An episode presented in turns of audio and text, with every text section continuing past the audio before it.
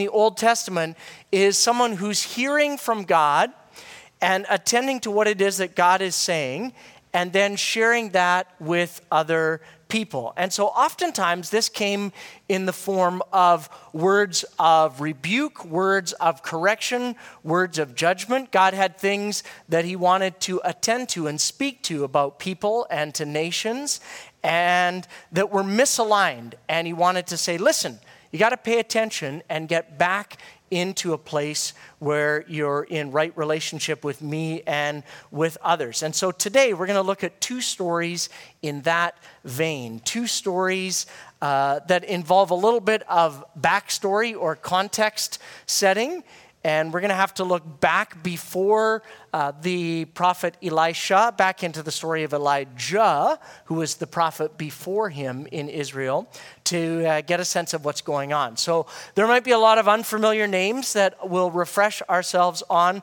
So that's what we have this board game here for a little bit later, where each color will help us remember a character from that. Uh, and then we'll kind of charge on through there. So if you look at the book of Second Kings, and this is where we actually finished our series last summer, and the book of Second Kings opens in chapter 2 with a really dramatic incident. Uh, and it's the transition from Elijah, the prophet, to Elisha, the prophet. And Elisha has been tapped on the shoulder many years before this. He was a farmer and Elijah came along to him and said, All right, God said you're going to be the next prophet here in Israel. And so he's mentored him for many years, and they've worked together. And now it's time for Elijah to hand the prophetic mantle to Elisha, figuratively and in every other way.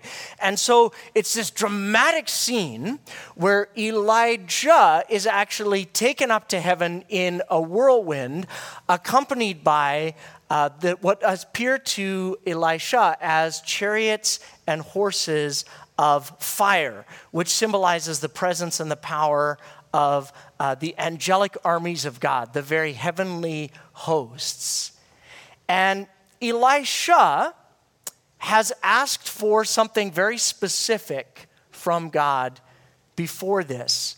And he said, You know, Elijah, before you go, I'm wondering if I could receive from God a double portion of authority and power that God has given to you which is a really big ask because Elijah had significant authority and power, showdown with the prophets of Baal, spoken uh, with uh, authority to kings and leaders, and incredibly miraculous things uh, that accompanied Elijah's ministry, raising people from the dead, provision for famine, end of famine, like just incredible stuff. And Elisha says, I want to do twice as much as Elijah, who's one of the most significant prophetic figures in the Old Testament, says, I want a double portion of that. And Elijah says to him just before he leaves, Dude, that is a tall order. But here's how you'll know that God has answered that request. If you see me when I'm taken from you, then you'll know that God has said yes to that. And in fact, Elisha does see Elijah as he's taken up into heaven. And this is just an artistic rendition of the cloak, the mantle falling, and Elisha takes up that mantle, literally and figuratively. He goes to the Jordan River and he says, Where's the God of Elijah? And he strikes the water, and the water parts, just hearkening back to the people of Israel when they crossed the river at Jordan, and God's power provided that way for them through that. And he walks through the Jordan River and he begins his prophetic ministry. And intriguingly, we actually do have in Second Kings twice the amount of miracles recorded that Elisha does as Elijah did. And yet they're very, very different in scope and in nature. And some of them, at first brush, are just plain weird, unusual, and strange, as the series title suggests. So, we're going to look at two of those stories today, and they both involve strange deaths. And so, our first story happens right after uh, the miraculous uh, incident at Jericho that Pastor Mike led us through last weekend, where Elisha uh, healed the city's water supply. Miraculously, God demonstrated his grace and provision. And this is probably, for my money, in 2 Kings chapter 2, starting at verse 23, it's probably the strangest three verses in the Old Testament. It's just a really brief story that is just bizarre. So I'll read the text for us. The, uh, it'll come up on the side screens and uh, it goes like this, starting in verse 23, reading from the New Living Translation. Elisha left Jericho, miracle he just performed, and he went up to Bethel. As he was walking along the road, a group of boys or young men from the town began mocking and making fun of him. Go away, Baldy, they chanted. Go away, Baldy. And Elisha turned around, looked at them. He cursed them in the name of God. Two bears came out of the woods, mauled 42 of them. And from there, Elisha went to Mount Carmel and finally returned to Samaria. this is the word of the Lord. Thanks be to God. So, Elisha and the bears is just one of those stories in the Bible that you're like, what in the world is going on here? Like, how? Eh, it just is, it's a little bit, what just happened? Um, even the artist, like Elisha's face here is like, oh, I'm not sure what's going on. Um, but really, like, really, a group of youth tease a guy a little bit about like being follically challenged, and bears come out of the woods and maul 42 of them? Really? That just seems like one of those examples that people would marshal in their case to say, like, well, I told you, God was just vindictive, mean, and angry. He's just sitting up in heaven, waiting for you to do something wrong, and then he's going to strike you with a lightning bolt or bears and, uh, and he just is, this just how God is. But I think we have to push a little bit further and think carefully about this instance and think a little bit about what's going on here and see what do we know about God's character, what do we know about justice, what do we know about mercy, and what do we what do we make of this instance? Well, one of the first things that we have to wrestle with is um, things that, that we're not super interested in in the text. And that is the author is signaling something to us of Second Kings uh, th- about the geography of this incident. The location is very important and specific. It happens at Bethel. And Bethel is the second most mentioned city in the Old Testament. And it's significant because Bethel actually starts off as a place where people meet God. It's, it's an incredibly important beginning. But over time, Bethel actually becomes the center of anti God worship and idolatry in the nation of Israel. It becomes the place of the most staunch opposition to God. This is the place where uh, one of the kings, Jeroboam, sets up the, uh, a golden calf with the express purpose of preventing people from going to Jerusalem to worship the one true God. This is like the heartland of opposition to God. It's the very center of uh, the place where all of the kind of destructive idolatry uh, spreads out from in the nation of Israel.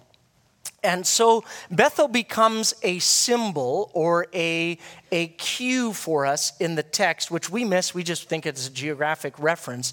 But the author is saying something to us about these, this incident and the character and the nature of what's happening here.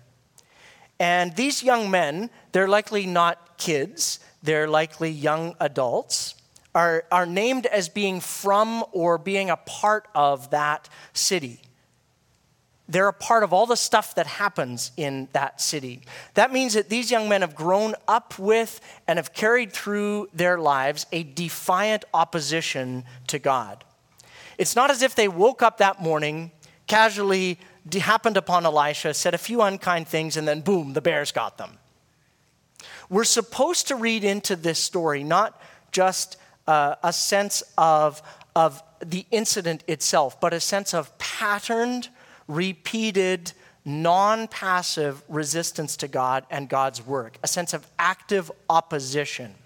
Really, what the author wants us to understand is that these young men are not actually mocking Elisha, they are mocking God by attempting to discredit God's activity. In fact, some scholars suggest that these young men were a group of people that traveled around, and wherever prophetic ministry was happening, they were like the hecklers, and they were going to go and say, Oh, that didn't really just happen. Oh, no, no, you can't believe any of that stuff about the one true God. Like, that's just rubbish. Don't, don't do any of that. Don't follow God at all. And they, um, the thing that to note here too is that go up when they use this language is actually a sarcastic taunt of what has just happened to the prophet Elijah. When it uses the words to describe what's happening to Elijah as he ascends to heaven, he's going up, he's getting out of here. And these young men pick up on this and they say, Oh, yeah, sure, that's what happened. I'm real confident he just went up to heaven. Right, for sure. So the boys here are not just making fun of Elisha being follically challenged or bald. They're not making fun of his lack of hair. They're making fun of and mocking the prophetic office, and they're making fun of and disdaining the work of God. When they say even like baldy, they're saying, Oh, you have no covering. You have no prophetic mantle. You're not really a prophet. You're just some old dude with no authority, no wisdom, no power from God.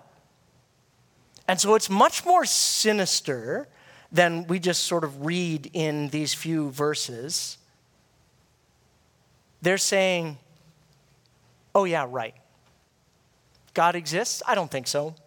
God does stuff. He actually cares about and interacts with people? No, no, no, not possible at all. Oh, sure, the other dude went away somewhere. Yeah, right, he did. Why don't you go away somewhere too, man? We don't want any God stuff going on here in our city. You can take all your religion and your God talk with you and get out of here. And they persist and they persist and they persist in this kind of taunting and so their opposition here is not just sort of a gentle tease over someone's physical condition. They are actively, purposefully, repeatedly resisting God and his work in the world. And so it's at that point that Elisha says, God will deal with you. You need to stop your systemic and persistent opposition to Almighty God, or God will deal with you in God's way and God's time. And so God chooses to. Two bears come out of the woods, maul 42 of them. We don't know if they die or if they live. But I have never been toe to toe with a bear. I have never had a bear come out of the woods and surprise me. I like to keep a very safe distance from bears. Uh, and so it's quite a, an event that happens. So, uh, this last week uh, when I was at camp, we play a game at camp, and it's called Predator and Prey. So, we sort of organize the food chain on Vancouver Island. You can be a mouse, which is the lowest, and then deers, deers chase the mice. Then you can be a wolf. Then you can be a bear, is the next one. So, some of the kids, I was a bear, and so you're supposed to chase everybody uh, around. It's kind of like tag. Um, and, and so, one of the kids asked me, okay, so there's like a lot of us. What do you call a group of bears. And I was actually quite at a loss as to what a group of bears was called. And being out in the middle of nowhere where there's no inter- internet, I was like, I'm not sure. Is it a herd, a pack, a team, or a sleuth? What do you think? How many for herd? A herd of bears. No, no one for a herd of bears. How many for a pack of bears? Okay, a few for a pack of bears. How many for a team of bears? A few. How many for a sleuth of bears? Okay. All right.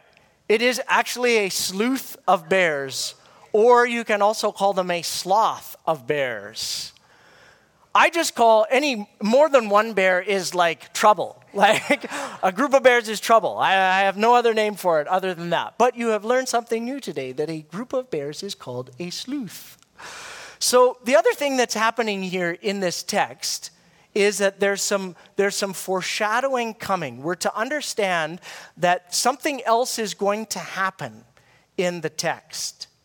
And we'll see actually as we get to chapter 10 that these 42 youth actually mirror the 42 sons of Ahab who were killed by Jehu. And they were killed because of their wickedness and idolatry and the continuous generational pattern of sinning and opposing God. And so Elisha's actions against this group of young men should be viewed in the context of the larger context of a protracted struggle between God and between those who oppose God. And it's a struggle that, that continues uh, through history, continues down to this day. I've been reading uh, some biographies uh, over the course of this year, and I was just finished reading this week a biography of Charles Finney. And as revivals would break out, under Finney's preaching, there would be those who opposed Finney and said, ah, this is, this is rubbish. In fact, quite often it was, it was those in spiritual or pastoral leadership because he didn't do things the way that they wanted them done.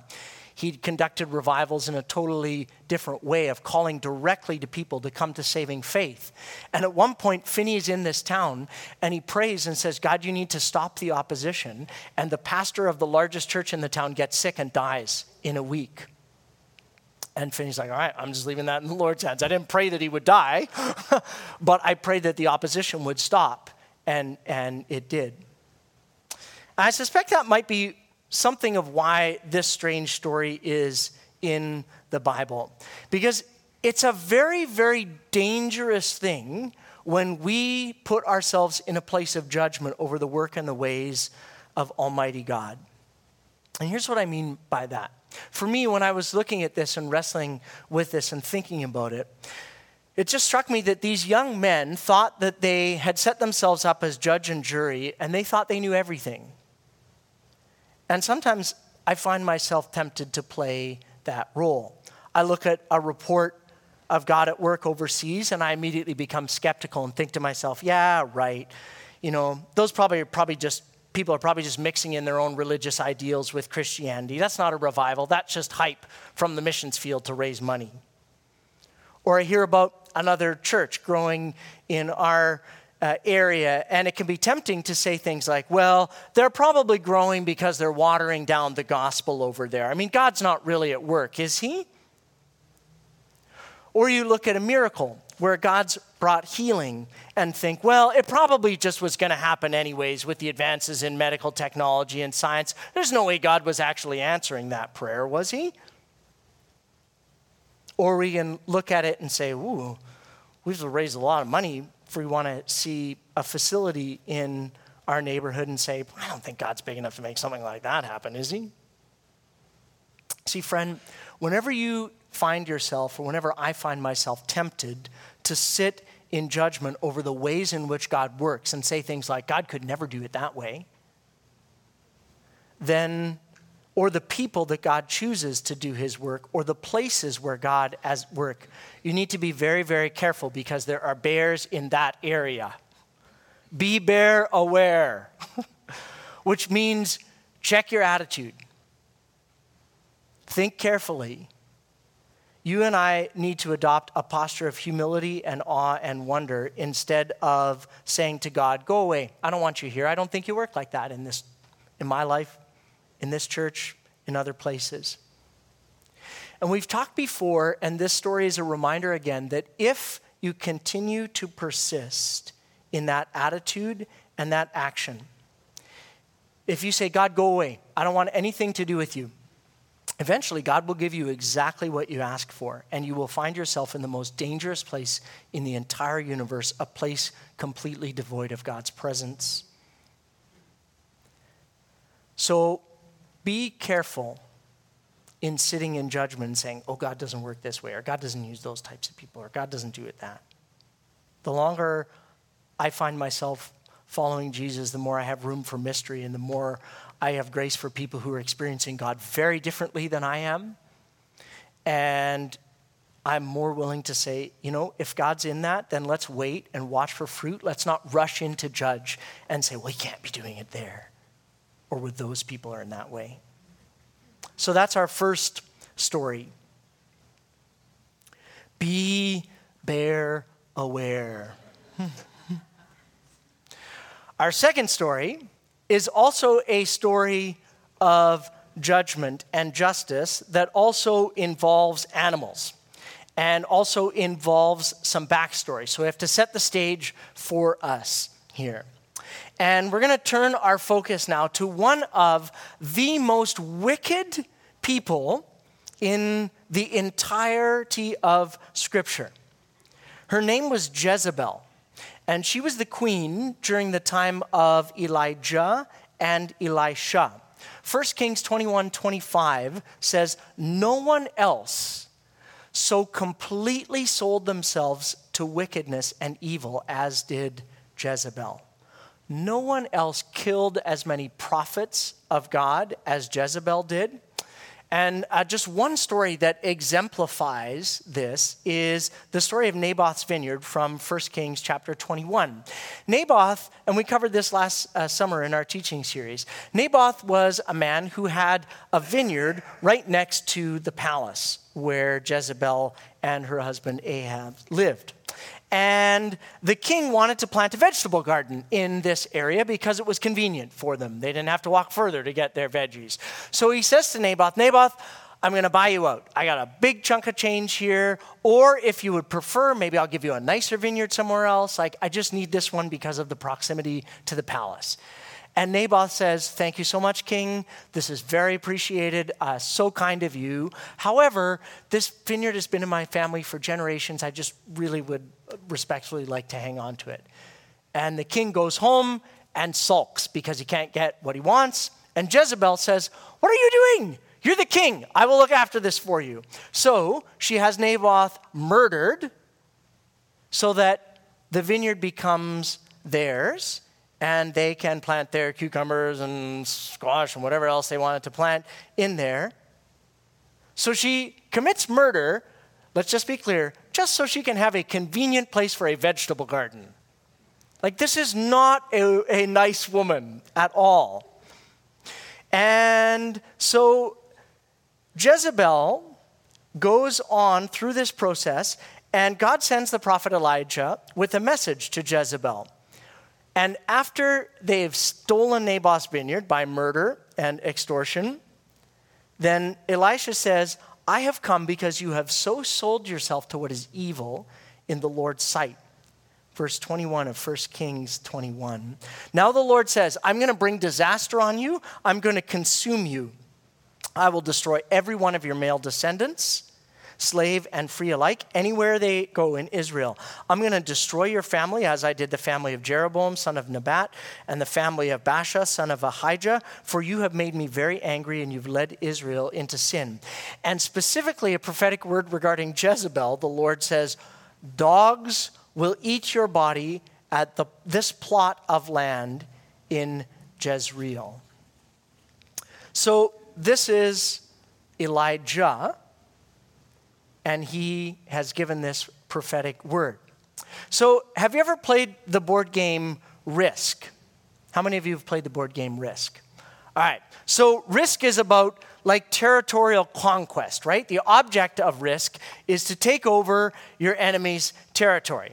And so we already have an example of this. We're going to have Jezebel's forces played by the red team here in the center because they have the most. And these are Naboth's nice vineyard immediately adjacent to the palace. So Jezebel and Ahab have already decided they're going in and they're just going to take over all of Naboth's vineyard. And they uh, didn't even roll the dice to do this, they just decided that they were going to do it. And so now Naboth is dead and gone, and they have his vineyard so they already are ahead in the game. So, God's working, though, to fulfill this promise that Jezebel is actually not going to win this game of risk. So, the prophet Elisha, now many years later, sets in motion a chain of events that is ultimately going to result in the fall of Jezebel, who will represent with this gold piece here. So, on the very plot of land it's going to happen, that she stole from Naboth. So turn with me to 2 Kings chapter 9. And Elisha tells a young prophet that uh, he has a mission. He's supposed to go and he's supposed to anoint Jehu, who's the commander of uh, Jezebel's army. she's, this prophet is supposed to anoint Jehu as the new king of Israel. Now, Jehu's the commander of the army, but he's not next in line for the throne. That would pass through a family line. So it should be one of Jezebel's sons who becomes the next king. But this is not actually going to happen. Jehu is uh, going to become the next king. So Jehu will represent Jehu by Team Blue because he's not really a part of the royal family, but he's in charge of the army. So we've got a little army amassed behind him here. So this prophet uh, Elijah says, I need you to go and give this prophetic word, and then I need you to run away as fast as you possibly can. Prophet's like, okay, uh, sign me up, I guess, for this job. So the uh, prophet comes, finds Jehu, and says, This is what the Lord God of Israel says in verse 6 of 2 Kings 9. You are to destroy the family of Ahab. That's a prophetic word uh, that was given at the vineyard. In this way, I will avenge the murder of all of my prophets and I will destroy uh, who were killed by Jezebel. The entire family of Ahab and Jezebel must be wiped out. I'm going to destroy every one of his male descendants, slave and free alike, anywhere in Israel. I'm going to destroy the family of Ahab as I destroyed the families of Jeroboam and Baasha. And dogs will eat Ahab's wife Jezebel on the plot of land in Jezreel, and no one will bury her. And then the young, the Bible says, the young prophet opened the door and he ran. because he knows, oh, this is really bad. It's going to get really bad really, really fast. So people around Jehu ask him, hey, Jehu, what did that young prophet want? And Jehu says, oh, you know, those prophets are always talking about crazy stuff. They're like, uh, really? He must have come with a mission, like you're, you, you look a little different. Your head is kind of wet from the oil that he dripped over you. What did he say? And finally, Jay's like, Well, all right. He told me I was going to be the next king of Israel. And they're like, We could get behind that. We would support you in that. So they have a little coronation ceremony and say, All right, you're the next king of Israel. So they all kind of fall in line behind their commander. And then Jehu says, All right, we got a coup to go for now. Uh, that prophet uh, gave me a prophetic word. I'm supposed to go and I'm supposed to take out everybody that is uh, in line for the throne. And so he comes up and he gets in his chair and he starts to ride and he starts to ride and he starts to ride. Now, remember, Jehu's the king of uh, he is the, the general of the armies. So, like, not unusual for him to come on a mission to the palace. So he starts to ride toward the palace, and uh, it so happens that the uh, king of Israel and some of his army, or king of Judah rather, is visiting uh, Ahab over here. So they haven't taken over, they're just kind of chumming because they just went into a battle together.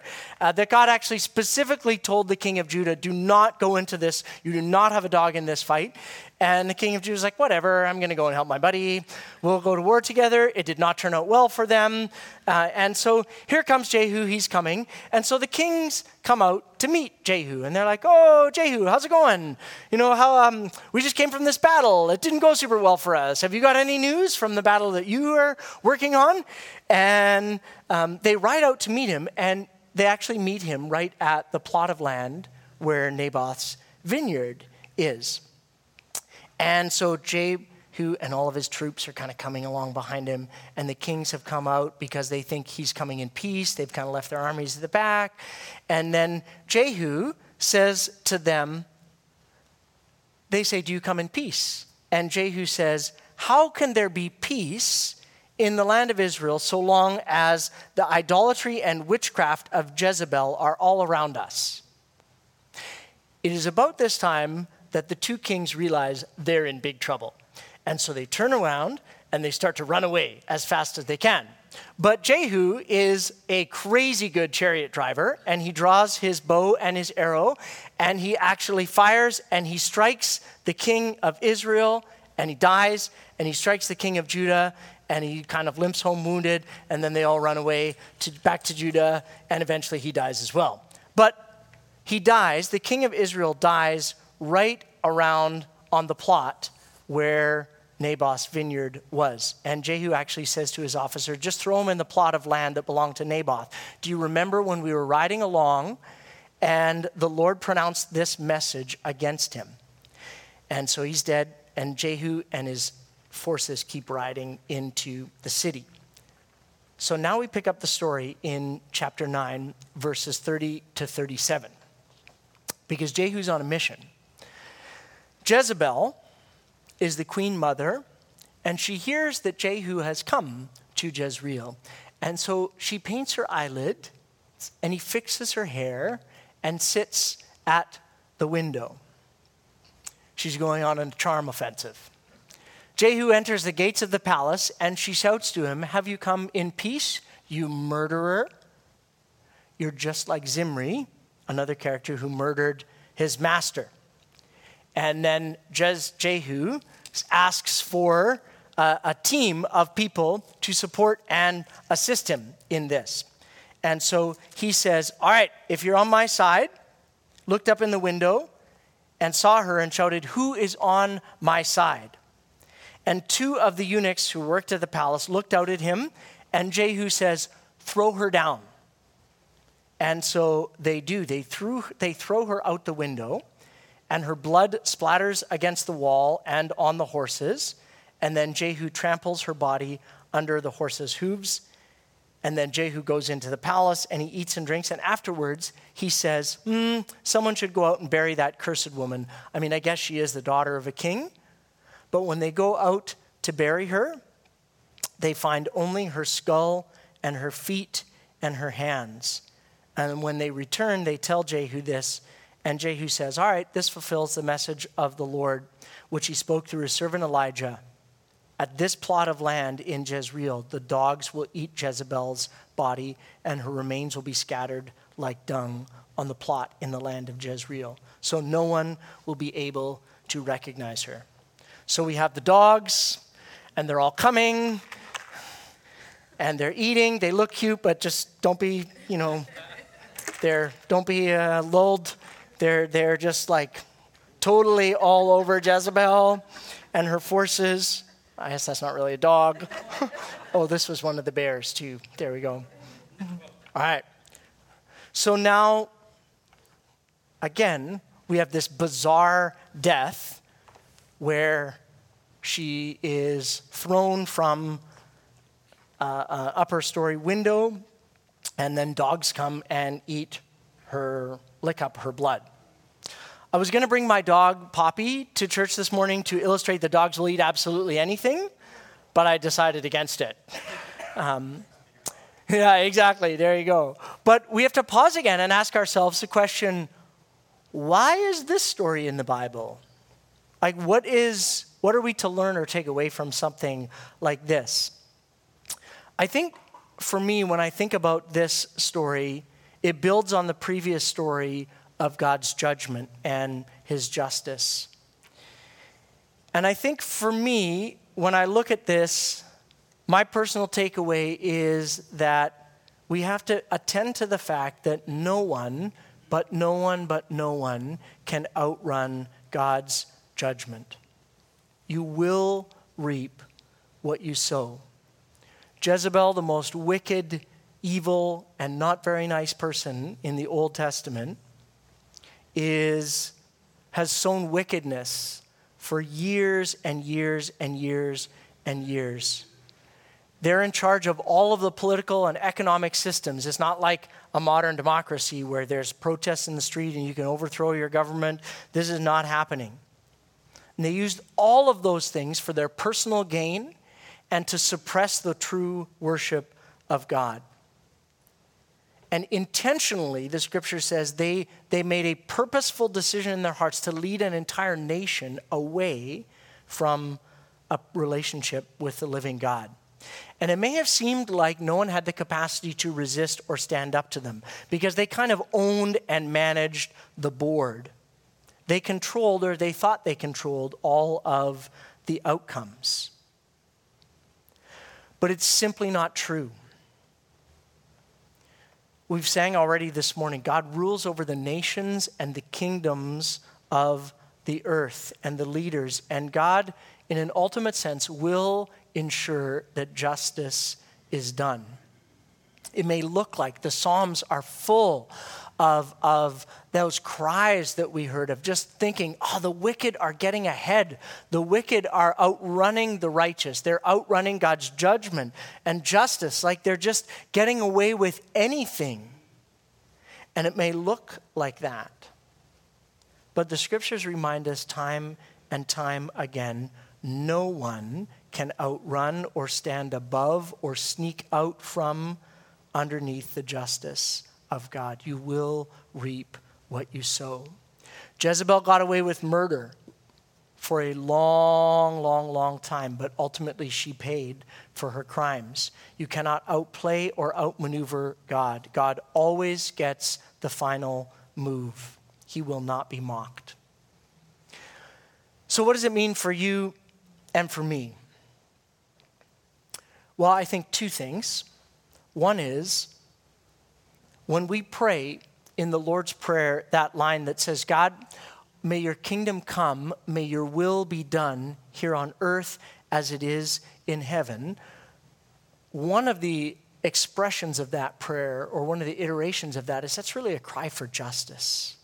It's a cry that justice will be done on earth as it will be perfectly done in eternity. And this cry for justice, I think about uh, a young boy with albinism, 12 years old, in Malawi this week. Malawi's in East Africa. And his name is Joseph Kachkingwe. And it was reported this last week that he was missing.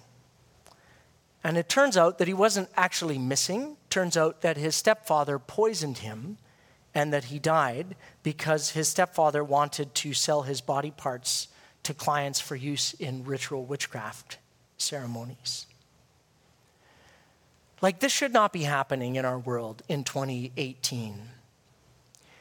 And in this instance, the stepfather confessed and will be tried for his crime. But I think about in Tanzania, where we work with Under the Same Sun, the dozens upon dozens upon hundreds of people who have gotten away with this over the course of even the last number of years. And in our world, people that get away with evil, both on a large scale and on a small scale. And for me, it grieves me because it seems so often like we live in a world where justice is not done it remains suspended, where things that are evil are not fully dealt with. And so we cry out to God, and often God says to us, When you ask for my kingdom to come and my will to be done, I want you to join in that fray. I want you to get engaged and do something about it. That's why we at Jericho work with justice focused organizations like Under the Same Sun. It's what, why we do the type of work that we do in Guatemala. It's why people from Jericho work to feed the hungry, to provide housing for those that uh, can't afford it, because justice needs to be done. And yet, as hard as we work on all of those things, there will still remain unjust things in our world. We will not ultimately be able to make all of those things happen. And so, for me, when I cry out to God for justice and say, Lord, hear my prayer, would you bring your justice into those things that ultimately are beyond my control. And ultimately, we need to rest in the knowledge and provision that God is just and that He is interested in bringing about justice in the world. But as soon as I think about that, it's very tempting for me to think about and pray, yeah, God, would you do justice for those other people against all those other wrongdoers out there? It's very easy to look at the uh, crimes of a stepfather in Malawi and ignore my own sins and ignore the things going on in my life that are an affront to God. And so, as soon as I cry out for justice, I'm very quickly reminded also of my need to cry out for God's mercy.